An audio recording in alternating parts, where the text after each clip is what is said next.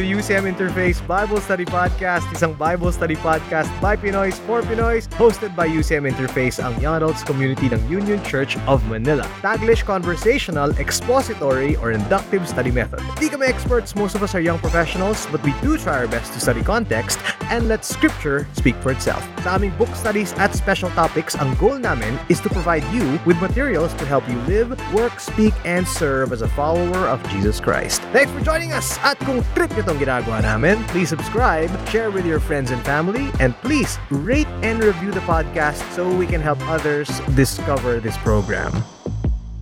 Hello, everybody. Again, I am Gooch, commercial voice artist. I'm Rainier, the Young Adult Ministry Director at Union Church of Manila. Happy New Year! Happy New Yay. Year! Okay, hi, I'm Anna. I'm an artist educator. I'm Anton. I am a data analyst. Thank you very much for coming here. And again, sabi nga ni Rainier, Happy New Year to our guests and also to our uh, listeners right now. Medyo napatagal tong update ng episode na to kasi alam mo naman ang Christmas season naging super busy and di akalain na maging extra super busy ang Christmas season. So, but hey, we are here and we're gonna finish Jonah.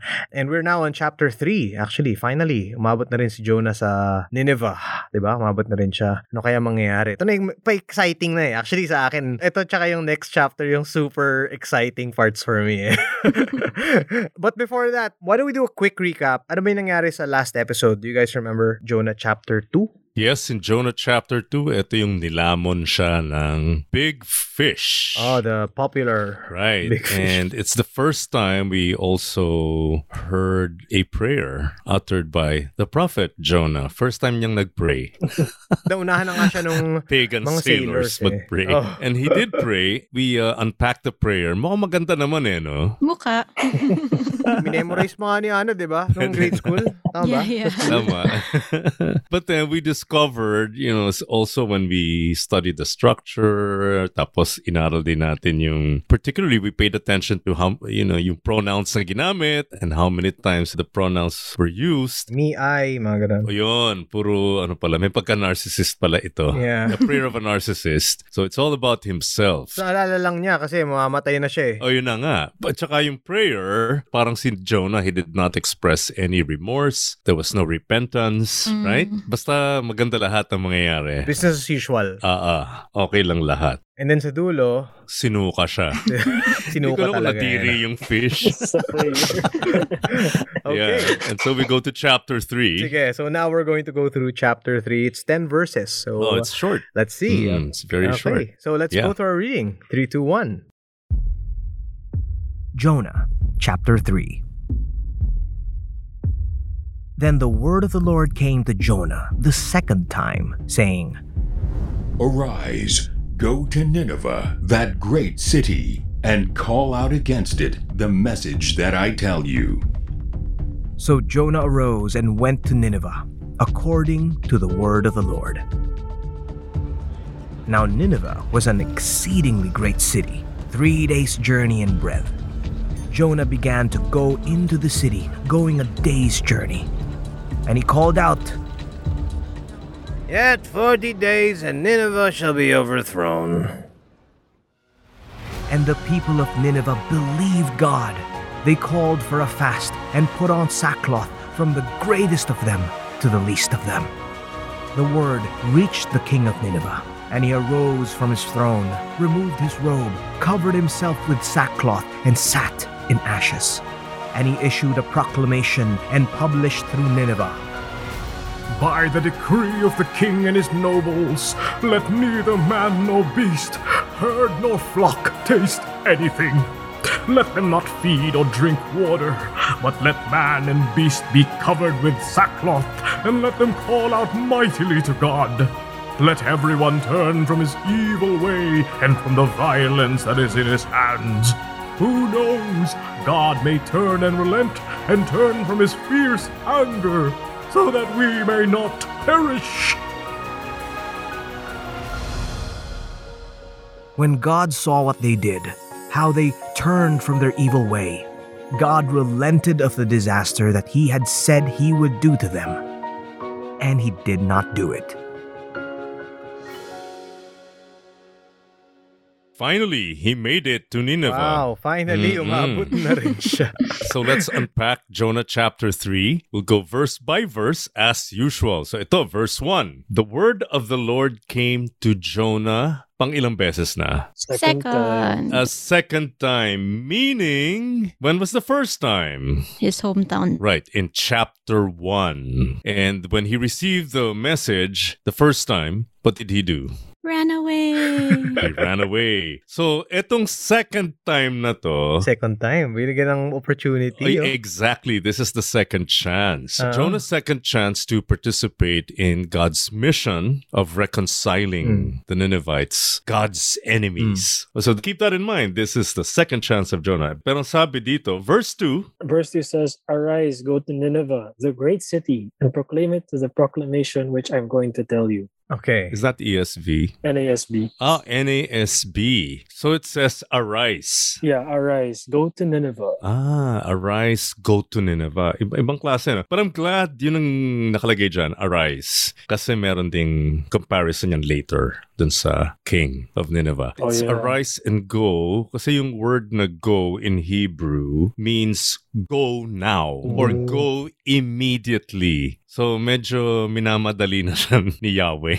o bilisan mo ha. O kilos ka na. Go. Go. But wasn't that also the same wording, exactly the same wording sa chapter 1? Arise, go to Nineveh, Ah, ah. great city. Yeah. So parang magmadali ka na ngayon na. Ah, Hindi siya ah. sumunod. Binigyan na siya ng isa pang second chance para magmadali pa ulit. Since this is your second opportunity, this is your second chance, bilisan mo na, gawin mo na. So you go to the great city of Nineveh. Interesting description. Ano ba yung great city of Nineveh dito? Ano ibig sabihin nung, "Yeah, it's a great city. Would it mean it's a large city? It is large indeed. Previously, I think chapter 1, you were talking about na itong Nineveh was from Genesis pa. eh. Mhm. This is an old, magnificent, ancient, Oo. big city. Mayaman, Yes. powerful. Yeah. But also, it's not just great or important in the sense that it's a powerful nation, but we see here in the story that Nineveh is also important to God. It's a great city because it's Oh. important to God. So nagkaroon ng ibang Hmm. valuation. Importante din kasi siya sa Diyos. And ang utos was to proclaim to Nineveh the word of the Lord. the message that the Lord Yahweh will give Jonah. Okay, so malalaman natin kung ano yung message na yon. Right. So verse 3, So Jonah arose and went to Nineveh according to the word of the Lord. Uh, now Nineveh was an exceedingly great city, a three days walk. una, nakita natin Jonah, instead of running away from the Lord, he instead, this time, Arose. He actually did it. he actually did it. He obeyed the Lord. Ang tanong, what do you think motivated Jonah to finally obey the Lord? Siguro, yung matinding paghihirap niya. Nilamon na nga siya ng isda. Pinakinggan siya ng Panginoon na sinuka siya. So, nabuhay siya. Di ba? Parang, salvation belongs to the Lord. Tapos, uy, nasave ako. Sige na nga.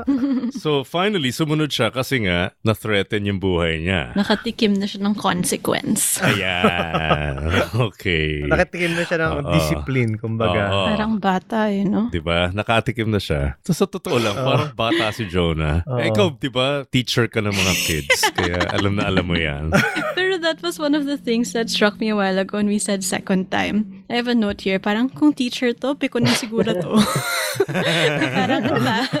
So, yun, nag-obey. But look at the description of Nineveh. How was Nineveh described? Again, it was a Large city. Exceedingly large. exceedingly large. Sobrang laki. Ganong kalaki? Yan, three days journey in breadth. It takes about three days to walk the entire city. So malaki siya. Sobra. Does it mean like go around the city? Probably, oo. Pero mukhang hyperbole to. Kasi, sa totoo lang, and we mentioned this nung, you know, nung sa first episode natin ng Jonah. Ah, Introduction. yeah, we Um, ancient cities are really not that big. So, pag sinabi mong city, kalimutan mo na hindi to Metro Manila. Intramuros lang. So, this would be more like Intramuros. Yan, oo. And then, yung archaeologists, what they have discovered, yung walled city na to, parang ano lang siya, ang total urban perimeter, 12 kilometers lang. Mm, It's not yeah. very big. So from Yeah. here, from my condo here in Pioneer to maybe ADB or Mega Mall, that's 3 kilometers. So four times balik-balik ka, naikot mo na yung buong Mm. Nineveh. If you look at that as a perimeter, maliit lang yun. Hindi... Maliit lang. Mm. That won't take you more than two hours, no? Depende sa pace mo. When I do my walking exercise, kayang-kaya yung 12 kilometers. okay. So, ibig sabihin, this is a hyperbole. You know, it is a, an exaggeration. Three days talaga lang. But keep that in mind na three days daw dapat to walk Okay. along the perimeter. Pero, anong ginawa ni Jonah in verse 4? Then Jonah began to go through the city one day's walk. Ayan. Okay, one day's walk. Okay. So, he began to go a day's journey. The bare minimum. so, kumbaga, Lord, pumunta naman ako dun eh. Yung entrance. pumunta pa rin ako. Di ba? So, oh, nag-comply pa din. nag-comply pa rin naman. Bare minimum compliance. Oo. Ito pa yung interesting dito sa word na began to go. It connotes letting loose. Ano yung attitude ni Jonah? Bahala na. Bahala na or basta, sige na. Sige, sundan ko Oo. lang basta. So, walang desire to Wala. really follow God, kumbaga. Well, he obeyed pero yung bare, Bare minimum, minimum. lang.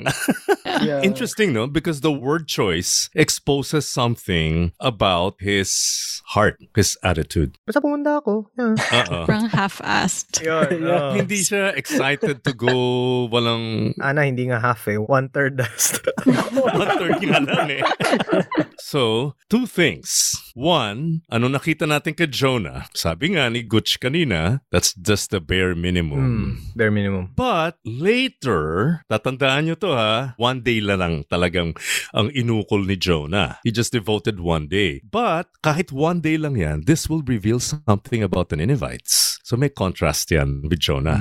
The Mm. half-heartedness of Jonah versus the response of the Ninevites. For a half-hearted message, ano? O for a Yes. half-hearted prophet. Hindi lang half-hearted na ano eh, prophet eh. Yun na nga kasi parang pinagdamutan pa rin niya yung Ninevites. Right, right. Pero may kita natin later yung response ng Ninevites. Oo. Isipin nyo yan. Okay, may kita mo yung, yung pinagdamutan niya is right exactly on the next line. Like, di ba? Right. Going a day's journey. Okay, sige. Gutch, pakibasa mo. Napakagandang message.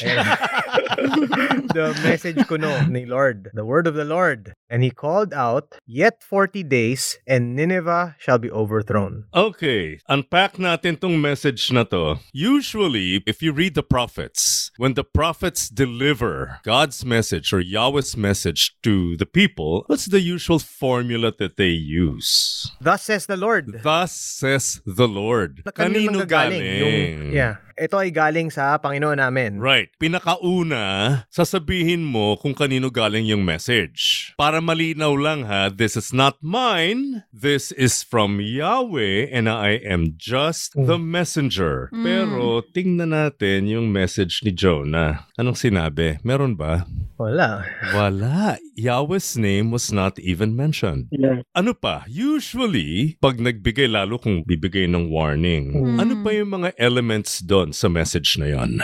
Repent. Okay. Before that, Kung ano yung ginawa nilang masama. Mm. exactly. So you have to name. First, you Oo. have to identify the source of the message, and that's Yahweh. Number two, it's also important to identify the reason. Bakit may message? And Okay, bakit may message? nyo. Oo. Lalo kung if it's a message of judgment, then there should also be a reason why. Oo. Um, meron ba? No. No. Ang labo, di ba? Pero, maintindihan natin dito, 40 more days. When you use the number 40, what does 40 usually symbolize or signify in the Bible? For example, 40 years in the wilderness of the Israelites. Di ba 40 days din yung... Ark. Oh, yung ark? Okay, yes. And Jesus before ano. Wilderness. Yeah, the testing of Jesus in the wilderness Uh-oh. in Luke chapter 4 and Matthew chapter 4. For some reason, pareho silang verses 1 to 11. Anyway, what's the significance? It's like a long time. It's a long time, but it involves what? A trial. Yes, a trial, testing, and Change. purification. Oo nga, May tama, ganon, tama, diba? purification, Diba yeah. Parang nangyari din sa sa Israelites. That's the right, 40 yeah. years of wandering. Talaga namang na-filter out yung mga hindi kasama. Naubos. Dapat makapasok ng first generation. So yun lang. 40 days. Ito pa. Para parang may sense na, okay, maybe judgment? Pero kasi sabi dito, Nineveh will be overthrown. I wonder if your English translation's different. Overthrown din ba? Hmm. Yeah, overthrown. Okay, kasi pwede rin siyang overturn. Uh, dito sa NASB, overthrown. Oo. Sa ESV, and overthrown din. Sa NIV, overthrown. But it can also mean overturn. Kasi pag sinabi mong overthrown, anong dating niya? Is it positive or negative? Negative. Negative. But the word could also mean overturn, which means it has a double-edged implication. If it's overturned, pwede siyang both a message of condemnation or a message of, Reconciliation. yes, Hmm. reconciliation and hope. Parehong possibilities nandun. Yung parang Tagalog, diba? Yung parang pinaikot niya yung sitwasyon. So, Mhm. masama yung sitwasyon, Pinaikot. niya. So, gaganda. Oo. Oo. Kasi, kung overthrown, judgment na parang sisirain lang sila. They'll be Yeah. destroyed. But the Yeah, Hebrew does not necessarily limit the idea to being overthrown. okay, hindi ganon. Pwede siyang overturn, meaning pwedeng dalawa ang result. Yun ang interesting doon. If the context leaves both possibilities open, anong epekto nito dun sa reader? Napaka-vague na nung message ni Jonah, but at the same time, kasi look, was this intentional on Jonah's part? To be vague. I don't think so. Doesn't sound like it. The message is very vague, but was this intentional? Look, three days reduced to one day. I think yun nga, yung, yung message niya is like the bare minimum that he could say. Kind of vague. Walang information eh. Wala. There's nothing on Wala it eh. talaga. But unwittingly, Jonah still conveying something positive kahit hindi niya sinasadya. Yung hindi niya sinasadya, na ginagamit pa rin siya ni Lord Mm. even in his Half-hearted obedience. yung kapiranggot na obedience niya, abay ginamit pa rin ni Lord somehow. Mhm. And how do we know that? Malalaman natin yan dun sa response ng Ninevites in verse 5, which is, Then the people of Nineveh believed in God, and they called a fast and put on sackcloth from the greatest to the least of them. Twist. it's very strange. Napakaikli ng message. Tapos biglang ang exage na the people of Nineveh believe Uh-huh. God. But whose name was omitted in the message? God, yeah, that's what I God. was gonna say. It's why did they believe in God if Jonah never said anything about God? Yeah, Aha. Despite the omission, they still believed in God. Galing, ano? So, anong ginawa nung Ninevites? Sila-sila pa lang to. These are just uh, the people. And this was their Yeah. spontaneous uh, response to this rather vague message. What did they do? They repented. But how? a fast. Uh, they fasted. They put on sackcloth. They put on sackcloth. Sackcloth, ito yung, ano yung normally sa, sa scripture? Yeah. Saan nila ginagawa to? When they are Mourning. Yeah, when they're lament. mourning, when Yeah, they're lament. grieving. And this time they're lamenting or grieving what? Whatever sin they did that Jonah didn't tell them. Can you put it like that? Just what? For some reason, they were able to detect it. Ang galing, ano? Nag-fast lahat, no? They put on sackcloth, they were grieving, they were mourning. They became aware of their sins as a people. Even though Jonah never named the sins. Walang identification. It's there somewhere in the depths of their heart. Alam nila na meron silang Yeah. masamang ginagawa siguro Yes. something. this makes you think, wow, these Ninevites are very impressive themselves. They're able to get so much from Jonah's message. like, wow, they can mm. really interpret. Katiting Right. lang yung binigay sa kanila, ang lalim na nakuha nila. It's a very, very vague message. And yet, they regarded this very vague message as true and reliable, and that this was from God, from Yahweh, a God they never knew. Or at least they knew as the God of the enemies na dinidestroy nila. But He's a deity they don't respect. Oh, that's right. Very strange. That's right. Okay. So, despite the failure to deliver a full message, wow, kompleto naman yung response. And yung response is by the greatest of them to the least. Ah. so parang walang exempted na All classes. Everybody, Ah. oh, walang everybody recognized that they were part of this, that they're that they need to Right. repent. Walang Oo, excuses. lahat sila complicit, wow. di ba? Sama-sama sila. Oh. Sama-sama. And then verse 6, When the word reached the king of Nineveh, he arose from his throne, laid aside his robe from him, covered himself with sackcloth, and sat on the ashes. Even the king. Even the king kasi nag-viral na. May nag-tweet, may mga nag-post sa Instagram, kailangan ganyan. So, yung newsfeed nung king na puno nung, ano nangyayari sa city ko? Diba? Even the highest person in power in Nineveh understood that message. It's from the least to the greatest. Who also identified with the people. The king? The king himself. Hmm. He identified himself with the sin of Yeah. his nation, of his city. Hindi rin siya exempted. Oo. Hindi lang identification kasi pati siya, ano ginawa niya? Sackcloth me. Ah, oo. Kung ano yung ginawa ng mga tao, ganun pa din. Napaka-interesting ng gin- yung movements dito. And then we can contrast this with Jonah. Ano yung unang ginawa ng king? He Arose. rose from his throne and then Remove this robe. he removed his robes, Covered. covered himself with sackcloth. Sackcloth. Pero tingnan mo yung huling na mention. Sat down in the dust. Mm. Ito na naman yung the rising, sitting down, removing, and then putting on sackcloth. This is what you have to see here. The structure. May kita mo yung mga contrast. So ito na naman yung chiastic structure. Ah, diba? okay, okay, Nakikita okay, niya? So anong sinisignify ng lahat ng movements na to? Change. Change. Up, down, on, off. It seems very humbling. Okay. Humility. Hmm. Okay, the willingness to lose his own dignity. Yeah. So nakita nyo, ang ganda no? Pero anong contrast nito kay Jonah? In chapter 1, he also Arose. arose. But he He ran. he ran away. Whereas the king rose from his throne and then naupo sa dust. Ibang-iba kay Jonah. Ibang-iba dun sa response dun sa message ni Lord. Yeah. Okay, when the king removed his royal robes, doon naman sa chapter 2 verse 3, ano nangyari kay Jonah? What covered him? Water, the current. Right, the waves. Bakit importante to? Because it used the same Hebrew word. Abar, cover, magkaibang magkaiba. He humbled himself when he took off his royal robes, covered himself with sackcloth instead.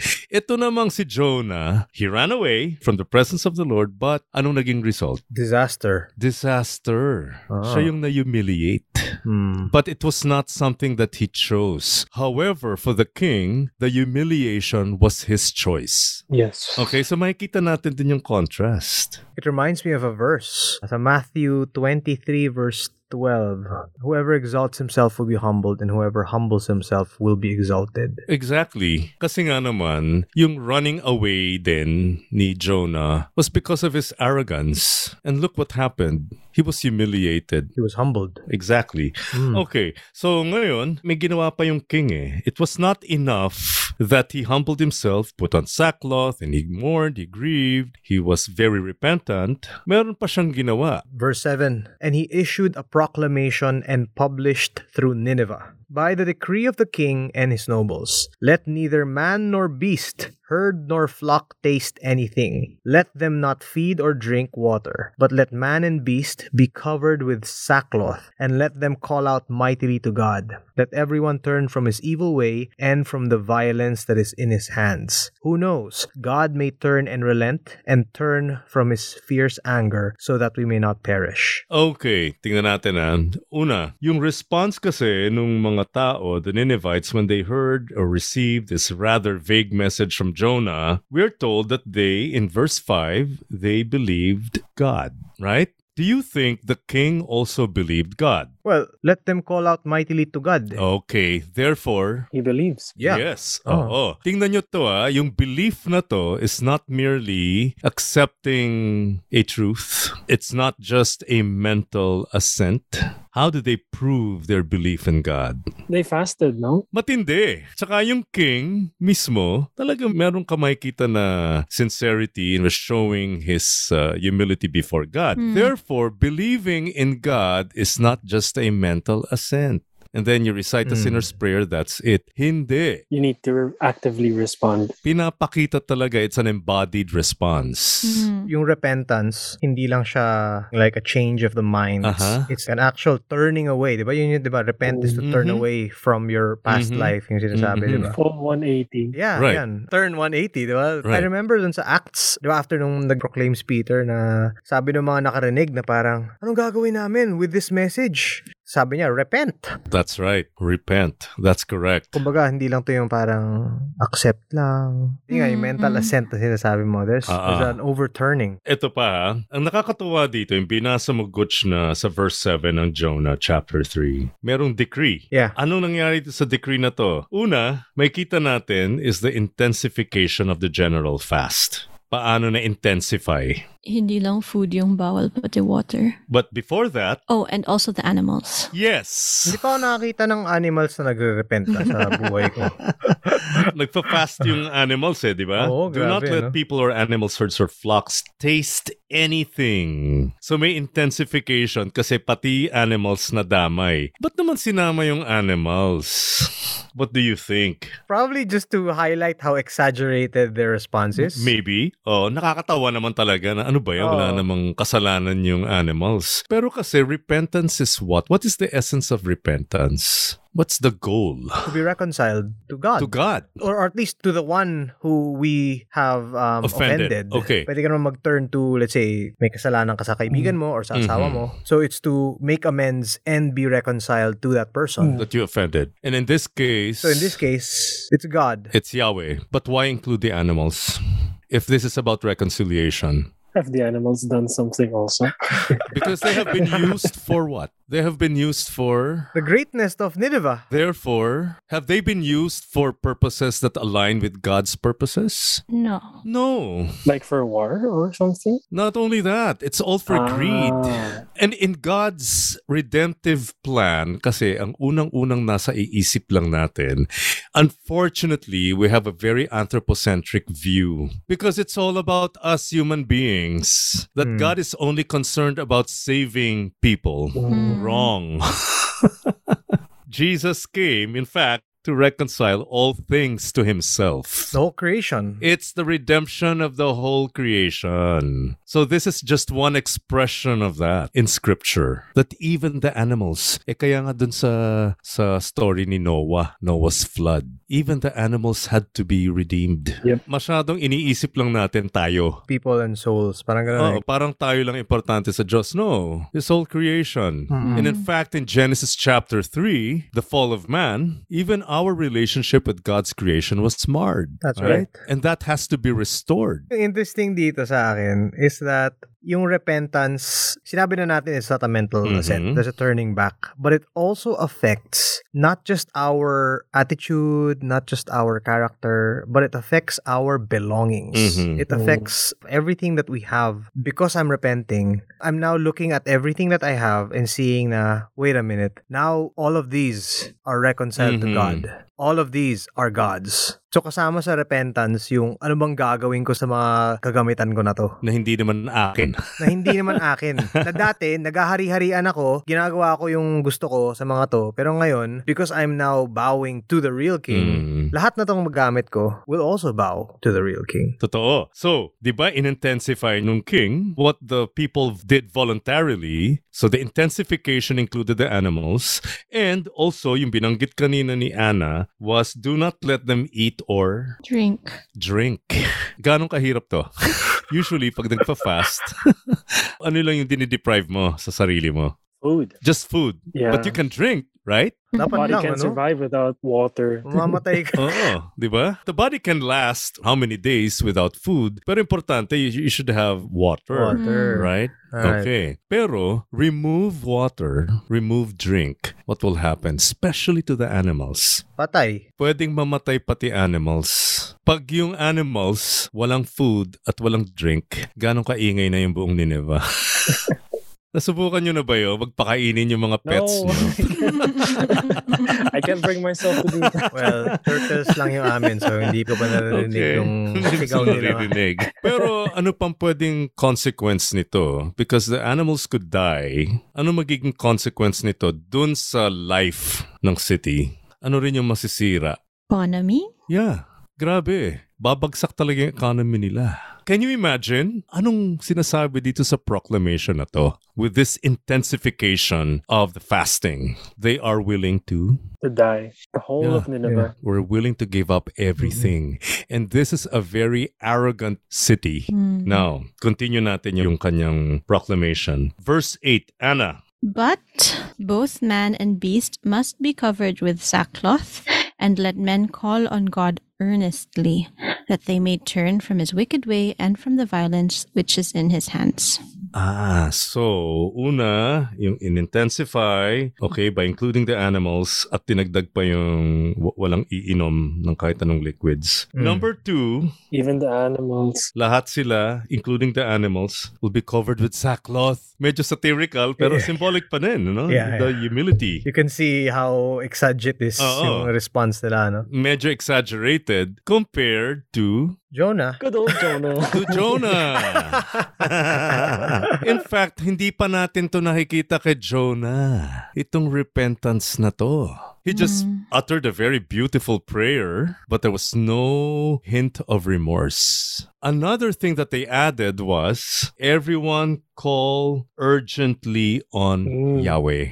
Okay? Sa NASB, it says vehemently. Oh, anong sinasabi nun sa NIV urgently and then uh, NASB is vehemently. Okay, so what's the point? has to be done. You need to do it right away. Okay, it has to be done quickly. Pero kung vehement, The dictionary says in a forceful, passionate, or intense manner with great feeling. okay, quality of the prayer.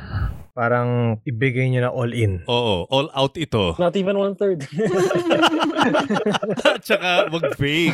Sorry kung nasaktan kita. Sorry kung may nagawa ako. Kung may nagawa ako, hindi pa sure eh, no? Hindi mo lang sinabi, dahil nasaktan kita. Mm. Ay, nako. Parang may pinaguhugutan si Ana doon ah. Okay.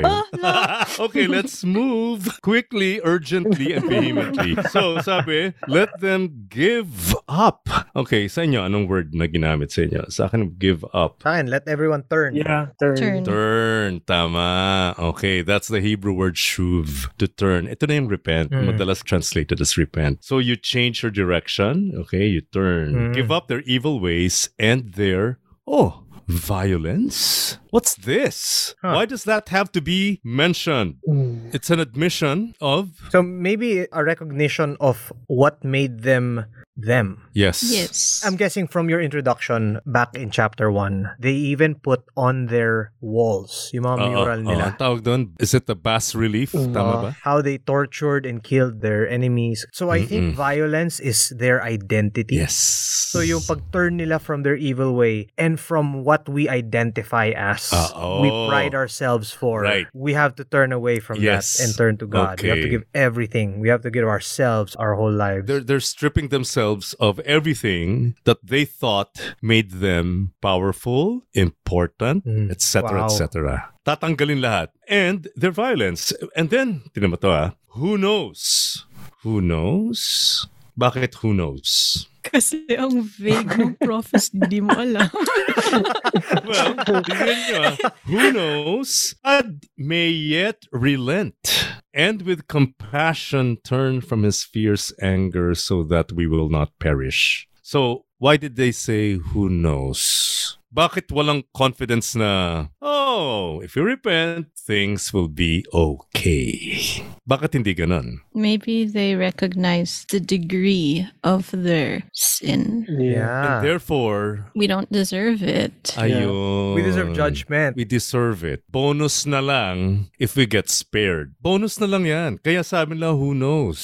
Wala talagang arrogance. Otherwise, they would have made this very arrogant claim. "Hmm, Dali lang naman yun. Konting sackcloth lang yan. Pwede na. Ano, who knows, who knows? Hindi, sigurado yan. Formula lang yan kay Yahweh. Walang ganun. Yeah. Di ba? It's an acceptance. We deserve judgment. We deserve to perish. We're doing this because we deserve it. But Yeah. if God relents, well, that's great. Okay? Pero ito, God may yet relent. And we will talk about that later. Pero ito muna. So that is the proclamation, ang haba, Mm. versus the message of Jonah. Diba? It's so fascinating considering that very truncated message. And we said, oh, ilang words ba sa English? Sa akin, 40 more days and Nineveh will be overthrown. That's eight words in the NIV, five in the Hebrew. Wow. Five words in Hebrew. Tipid na tipid talaga, no? Tipid na tipid. And it's amazing na kahit truncated yung message, very vague, yung proclamation ng king ang tindi. haba versus the short message that Jonah delivered, right? So verse 10, dito na tayo sa ending. Verse 10, Okay, when God saw their deeds, that they turned from their evil way, then God relented of the disaster which had declared he would bring on them. So he did not do it. Ah, he did not. Turned na naman, no? Turned from their evil ways. Ah, because they turned from their evil ways. Then what did God do? Relented of the disaster. Relented. Okay. Una, medyo shocking itong verse 10 dun sa mga unang-unang Hebrew readers. Why? Hmm. It's because of the result. Mm, Kasi nga, ano bang reputation ng Assyrians? Not good. No, and they were very violent. Tapos pinagbigyan, ano yan? Nga, Parang hindi tama. It's like they were that deserving. That's right. Yeah. Yeah. But look, God relented. Let's examine this word. Yung the word here is naham. Naham in Hebrew. And if God is the subject of naham, madalas English Bibles natin had compassion. Ganyan, yun yung translation. Or Yeah. relented. Pero kasi itong naham means repentance. Bagay ba na sabihin God repented? No. Hindi. Why? Because we use the word repent in what context? Done something wrong. You're the one repenting if you've Okay. done something wrong. If you've done something Mm, yeah. immoral, yun ang importance ng, you know, knowing these words, the meaning of these words. Because if it applies to human beings, when human beings repent, they repent because they had done something wrong against God. Right. But ang meaning lang naman talaga ng repent is to turn around, di ba? Naham. So related yan dun sa word na shuv, which also means repent. Ngayon, naham madalas refers to a feeling of sorrow. Kasi nga pag tao nagnaham siya, he feels sorrowful because of his sin, Yeah. right? But when God nahams, it's not because he sinned, but You're sorrowful for the destruction that he was going to do. Oo.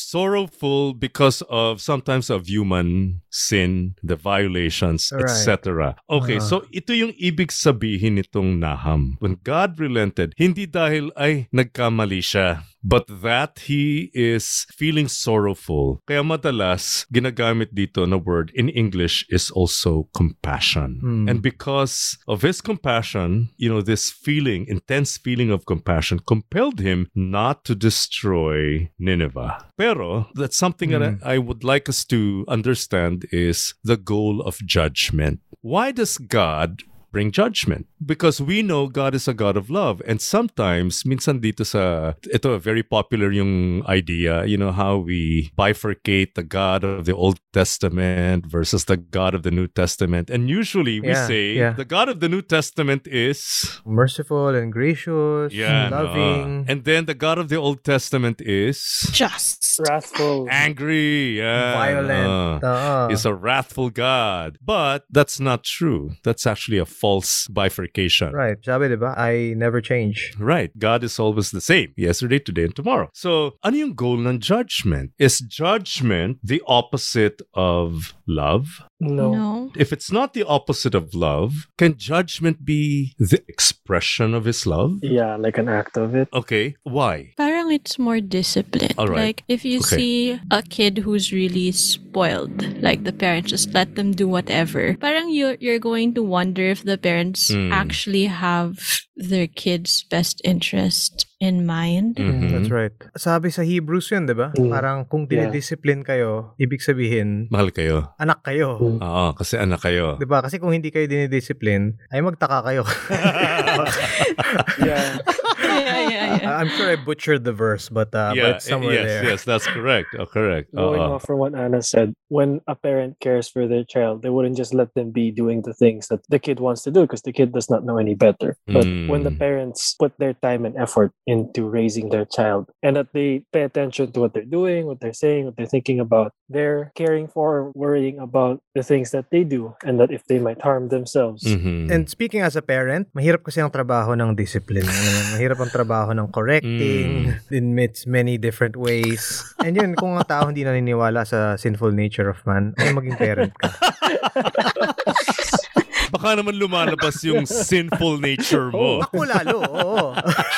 Oh, pero yung tipong, we're doing this so that it'll be good for you. Kasi kung if we don't do this, if we don't correct you, if we don't set you on the right path to being a proper adult, Uh, uh. ikaw yung pupunta sa dead end. Right. Diba? You will destroy Okay. yourself. Oo. So, ina-avert na yan. So, because you're going the wrong way, you as a loving parent, you want your child to go to the right path. And that Right. may involve disciplining. Mm. Oh. Sometimes that may involve spanking, right? Just for punishment. yes. Oo. Eh, depende sa school of thought. May Oo nga mga eh. iba-ibang school of thought din. But, but yeah, but in the end, it will one way or the other involve some form of discipline. Okay. In the end, so Hebrews then, 12, 11. No discipline seems pleasant at the time, but painful. Later on, however, it produces a harvest of righteousness and peace for those who have been trained by it.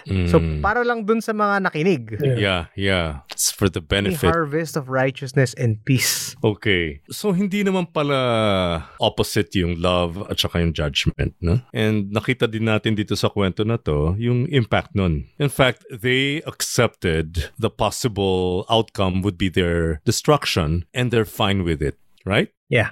They're fine with it. It's okay. Bonus na lang if God will spare us, which God did. So, why do we have a God who disciplines or judges his own people? Why? Aside from the fact that he's a loving God, it's also because he is a Just God. just or he is also a holy God. Mm. Madalas yung naririnig ko yung ano eh, yung pursuit of happiness, that's the ultimate goal. You know, I want to be happy. Eh ako nga eh, when I officiate weddings, madalas naririnig ko yung happy wife, happy life. Buti na lang wala siya sa Bible. because the goal, in fact, if you study Ephesians chapter 5, the goal for the wife is not exactly happiness, but it's her holiness. And mm. it's also true for the husband. For all of us, the goal is holiness, not personal Yeah. happiness. We will find true happiness in Mhm. holiness. Oo. Kasi that's what we are made for. Oo. The joy is there in us returning to God, who is the ultimate source of joy. Yeah, and where do we find love, holiness, and judgment intersect? The cross. Sorry, Can can, you you, say say, it it loudly, properly? the cross. okay, it's the cross. cross. That's the perfect example. Yeah. It's that intersection. That's where love, holiness, and judgment intersect. And it's through the cross that we see the beauty of all these three attributes or characteristics of God. Okay? But there's something else also na nakita ko rin dito. Kasi nga, di ba, truncated message. Narinig nyo na ba yung writing straight with crooked lines? Have you heard of that expression? Once or twice, maybe. I, I've never heard of that. Yeah. Ano siya eh, Ang ganda. Para dito, hindi na nakita ko eh. He writes straight with crooked lines. Who's the crooked line? Si Jonah and his message. But, ang result pa rin, it's still a straight line. And that's how God works. Mm. Even through his messenger's brokenness, his word shall not return to him void. Sabi sa Isaiah, diba? exactly. Kasi powerful Ah, siya. matutuloy at matutuloy yung mga plano niya. Yeah, matutuloy pa rin. It will not return to him empty and void as uh, the testimony of Isaiah. Okay, anything else that you would like to to add? Well, actually, since we were talking about the short message nung kay Jonah, yung reflection ko dito is, um, cause I, I, I remember there was a time, uh, one of the biggest injustices that happened sa buhay namin ng Mhm. misis ko. Long story short, nanakawan siya ng like hundreds of thousands worth of Ah, computer stuff. Na CCTV pa yung mga ganun. Basta yung, yung nakuha yung mga gamit niya and everything. oh, I na- remember that. You remember that? You remember that? Nag-viral pa yun eh. It was in Fort. Okay. It was in Fort. Scheme talaga siya of a gang Mhm. na kunin, na, na target, nakuha, ganyan. And it was Mhm. super expensive equipment, work, and the Mhm. data and everything. And so, I mean, just watching the footage is like creating these angry emotions Mhm. during that time. Pero anong nangyari is, uh, usually kasi when we're talking about injustice that happens, yung narinig kong line, and usually the line that I would even use is, di bale, the Lord will repay. uh-uh. Di ba, yun yung, yun yung narinig natin, di ba? Mhm. Pero just like yung kay Jonah, it's an incomplete message. Why do I stop there? Maybe I can also bring in mind the next part of the message, which is yes, the Lord will repay, pero the Lord will also forgive. Mhm. And so, yung experience ko nun. Sobra kasi akong dealing with so much rage while thinking about the scenario during that time. Pero at the same time, I keep remembering Jesus' words na pray for your enemies. Mm. And that's like, this is the time that you pray for your enemies. So alam mo yung parang napaka-schizo ng aking prayer na I'm praying for justice. But at the same time, I'm praying, Lord, tawagin mo sila to you. And then, babalik na naman ako sa parang, oh, pero Lord, destruction. Pero Lord, as what you have shown to isang hayop na katulad ko, pakita mo rin naman sa kanila. So parang ganun na Ah. tension na ganun. Pero it's like, could we be also like Jonah na we'd stop with an incomplete message? Yeah. Tuloy natin yung buong message, di ba? Judgment is in the future, yes. Pero forgiveness, it's in the present. Mhm. right. I remember that because that went viral. Uh, may scheme tong mga to. Oo, Pumupunta grabe. talaga sila sa mga restaurants Oo. waiting for their next victim. Nanakawing in yung bag, computer, whatever. Uh, Mhm. But you never know. Maybe maybe in the new creation, I'd see the result of that Mhm. prayer. Na maybe makita ko sila na parang, bro, buti Mhm. pinag-pray mo ako pare kahit ninakaw ko yung gamit mo. Pag nakita mo, pitikin mo sa mata. Tenderly, pitik sa mata. Lovingly pitik. ah.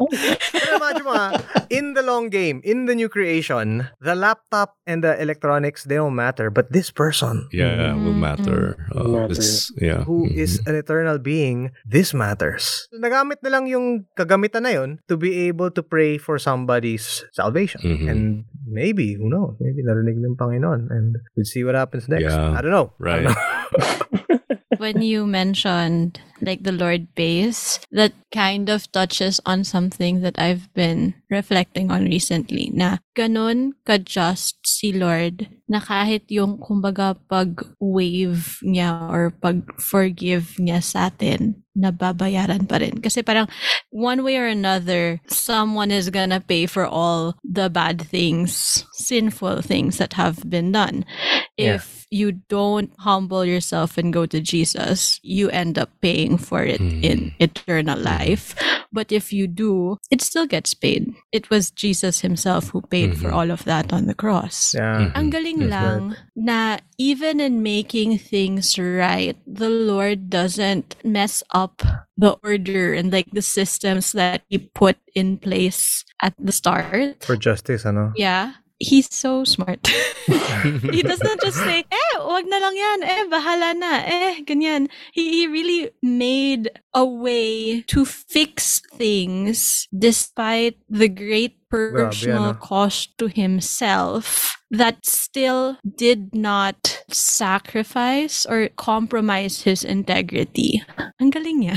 Uh-huh. And you know, jumping off that, I remember ito, itong yung line nung king sa dulo nung kanyang statement dito. Who knows? God may turn and relent and turn from His fierce anger so that we may not perish. Siya hindi siya sigurado. Who knows siya? eh. Mhm. But we know. Yes, we do. We know It's true. that God will relent and turn from His fierce anger because we see Jesus and we will not perish because of the cross. Mm. All right. Okay, so that's it for Jonah chapter 3. Join us for our next episode and also the last episode of this short season. And uh, we'll see what happens next to Jonah. Mission successful eh. Mhm. Happy dapat. Happy siguro. Maybe. Oh man, to our listeners, you do not want to miss this. Okay, thanks a lot. See you and God bless. Bye.